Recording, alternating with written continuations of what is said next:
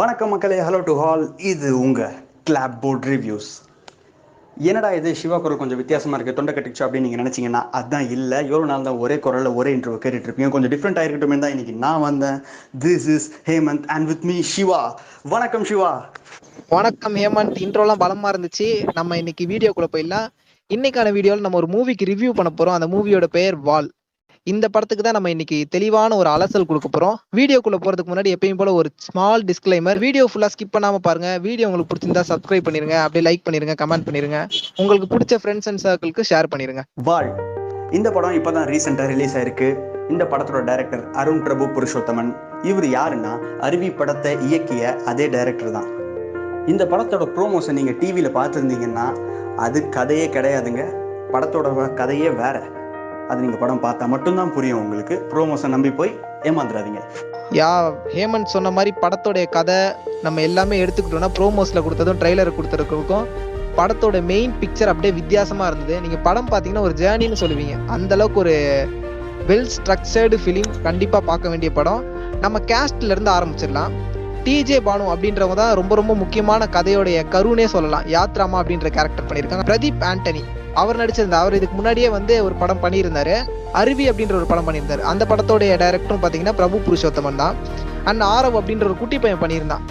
இப்போ ரீசெண்ட் டைம்ஸ்ல பார்த்தீங்கன்னா சின்ன பசங்க நிறைய பேர் நல்ல நல்ல ரோல்ஸ்லாம் நடிக்கிறது நம்ம பார்த்துட்டு இருக்கோம். அதோட வரிசையில் ஆரவும் நடிச்சிருக்காரு. அவருடைய ரோலும் யாத்ராமாவுடைய கேரக்டர் எந்த அளவுக்கு இம்பார்ட்டண்ட்டாக இருக்குமோ அதே அளவுக்கு யாத்ரான்றவரோட கேரக்டர் இருக்கும் உங்களுக்கு கரெக்டாக தெளிவாக சொல்லணும்னா படத்தோடைய ஸ்டார்ட் டு எண்டு வரைக்குமே அந்த கேரக்டர் ஹீரோவோட ட்ராவல் பண்ணிக்கிட்டே இருக்கும். அந்த அளவுக்கு ஒரு இம்பார்ட்டண்ட்டான ரோல் அண்ட் திவா தவான் அப்படின்றவங்களோட ரோல் அவங்க பார்த்தீங்கன்னா ஒரு சின்ன ரோல் தான் பண்ணியிருப்பாங்க தானியா அப்படின்ற ஒரு கேரக்டர் தான் பண்ணியிருப்பாங்க அது ஒரு ஸ்மால் ரோல் தான். பட் அந்த கதையோடைய முக்கியமான கேரக்டரில் அதுவும் ஒன்று அந்த கதையை அப்படியே திருப்பி கொடுத்துருன்னு சொல்லலாம். இந்த படத்துக்கு டைலாக்ஸ் ஒரு மேஜர் ரோல் ப்ளே பண்ணியிருக்குன்னு தான் சொல்லணும். இந்த படத்தோட டைலாக் ரைட்டர் டைரக்டர் தான் அருண் பிரபு புருஷோத்தமன். ஒவ்வொரு கேரக்டரும் சொல்கிற டைலாக்ஸ் எல்லாமே தன்னோட சுச்சுவேஷனையே சேர்த்து சொல்கிற மாதிரி அவ்வளோ உணர்ச்சிகரமான விதத்தில் டைலாக்ஸ் எல்லாம் எழுதப்பட்டிருக்கு. அது இந்த படத்துக்கு ஒரு பெரிய பலமாக அமைஞ்சிருக்கு. முக்கியமாக சொல்லணும்னா ரெண்டு டைலாக்ஸ் படத்துலேருந்து சொல்லலாம். ஒன்று வந்து ஒரு ஃபாரின் ப்ராப்ளம் நம்ம வாழ்க்கையில் நம்ம சந்திக்கிற எல்லாருமே நம்ம வாழ்க்கையை மாற்றுற சக்தி படைச்சவங்க அப்படின்ற டைலாக் அண்ட் செகண்ட் டைலாக் நாளைக்கு நாளைக்கு. வெறும் ரெண்டு வார்த்தை தான். இதெல்லாம் ஒரு டைலாக் அப்படின்னு நீங்கள் நினச்சிங்கன்னா நீங்கள் படம் பார்த்தா புரியும் இந்த ரெண்டு வார்த்தைக்கான வேல்யூ என்னன்னு. மியூசிக் டைரக்ஷன் பற்றி பேசணும்னா இந்த படத்தோட மியூசிக் டைரக்டர் பிரதீப் குமார். இவ்வளோ நாள் அவரோட வாய்ஸ் எல்லாம் நம்ம எல்லாரையும் அட்ராக்ட் பண்ணிட்டு இருந்தாரு. இப்போ அவரோட மியூசிக் ஒர்க்ஸ் எல்லாம் நம்ம எல்லாரையும் அட்ராக்ட் பண்ண ஸ்டார்ட் பண்ணியிருக்காரு இந்த படத்தோட ஆல்பத்தில் மொத்தமாக ஒன்பது பாட்டு இருக்கு. அதில் ரெண்டு பேக்ரவுண்ட் ஸ்கோர் அண்ட் மிச்சம் இருக்க ஏழுமே லிரிக்ஸாக எழுதப்பட்ட பாட்டு. இந்த படத்தில் மொத்தம் அஞ்சு லிரிக்ஸிஸ்ட் ஒர்க் பண்ணியிருக்காங்க ஒன்று பிரதீப் குமார் அண்ட் அருண் பிரபு புருஷோத்தமன் குட்டி ரேவதி அருணகிரிநாதர் அண்ட் முத்தமிழ் மொத்தமாக அஞ்சு பேர் ஒர்க் பண்ணியிருக்காங்க இந்த படத்தோட சாங்ஸ் எல்லாம் பார்த்தீங்கன்னா சில சாங்ஸ் வந்து ஒரு கிளாசிக்கல் வெர்ஷனில் இருக்கும். நம்ம ஏதோ பழைய பாட்டு கேட்குற மாதிரி இருக்கும். பட் எல்லாமே இந்த படத்தோட ஒத்து போகிற மாதிரி இருக்கும். அவ்வளோ அழகான லிரிக்ஸில் பிரதீப் குமார் வாய்ஸ் அண்ட் மியூசிக்கில் கேட்கும்போது ரொம்பவே ஃப்ரெஷ்ஷாக இருந்தது. இந்த படத்தோட opening song Theni Chethan Deva பாடியிருந்தார்.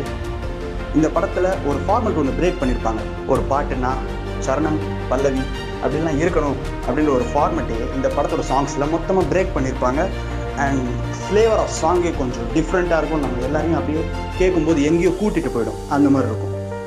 Well Hemen சொன்ன மாதிரி லிரிக்ஸ் அண்ட் டயலாக்ஸ் எல்லாமே இந்த படத்துக்கு யூனிக்காகவும் அண்ட் அழகாகவும் இருந்தது தான் நான் சொல்லணும். ஏன்னா எனக்கு தனிப்பட்ட முறையில் லிரிக்ஸ்லாம் கேட்கும்போது மூவியும் லிரிக்ஸும் கனெக்டடாக இருக்க மாதிரி ஒரு ஃபீல் இருந்தது. படத்தோடைய ஓப்பனிங் சாங்காக இருக்கட்டும் அப்புறம் ஒரு ஒரு சில சுச்சுவேஷன்ஸில் வரக்கூடிய சாங்ஸாக இருக்கட்டும் எல்லாமே பார்த்தீங்கன்னா அந்தந்த சுச்சுவேஷனுக்கும் அந்தந்த டைம்லேயும் நடக்கக்கூடிய சம்பவங்களுக்கு வந்து கனெக்ட் ஆகுற மாதிரியே வந்து லிரிக்ஸ்லாம் இருக்கும். நீங்கள் கேட்கும்போதே உங்களால் ஃபீல் பண்ண முடியும். அண்ட் டயலாக்ஸும் ஹேமன் சொல்லியிருந்த மாதிரி ஒவ்வொரு டயலாக்ஸும் அந்தந்த கேரக்டர்ஸை டிஃபைன் பண்ணுற மாதிரி இருக்கும் அப்படின்னு நான் ஃபீல் பண்ண படம் பார்க்கும்போது. அண்ட் படத்தோடைய முக்கியமான பலம் லொகேஷன் அண்ட் விஷுவல்ஸ் சினிமாட்டோகிராஃபி இது மூணுமே படத்தோடைய முக்கியமான பலம். நீங்கள் படம் பார்க்கும்போது கண்டிப்பாக ஃபீல் பண்ண முடியும்.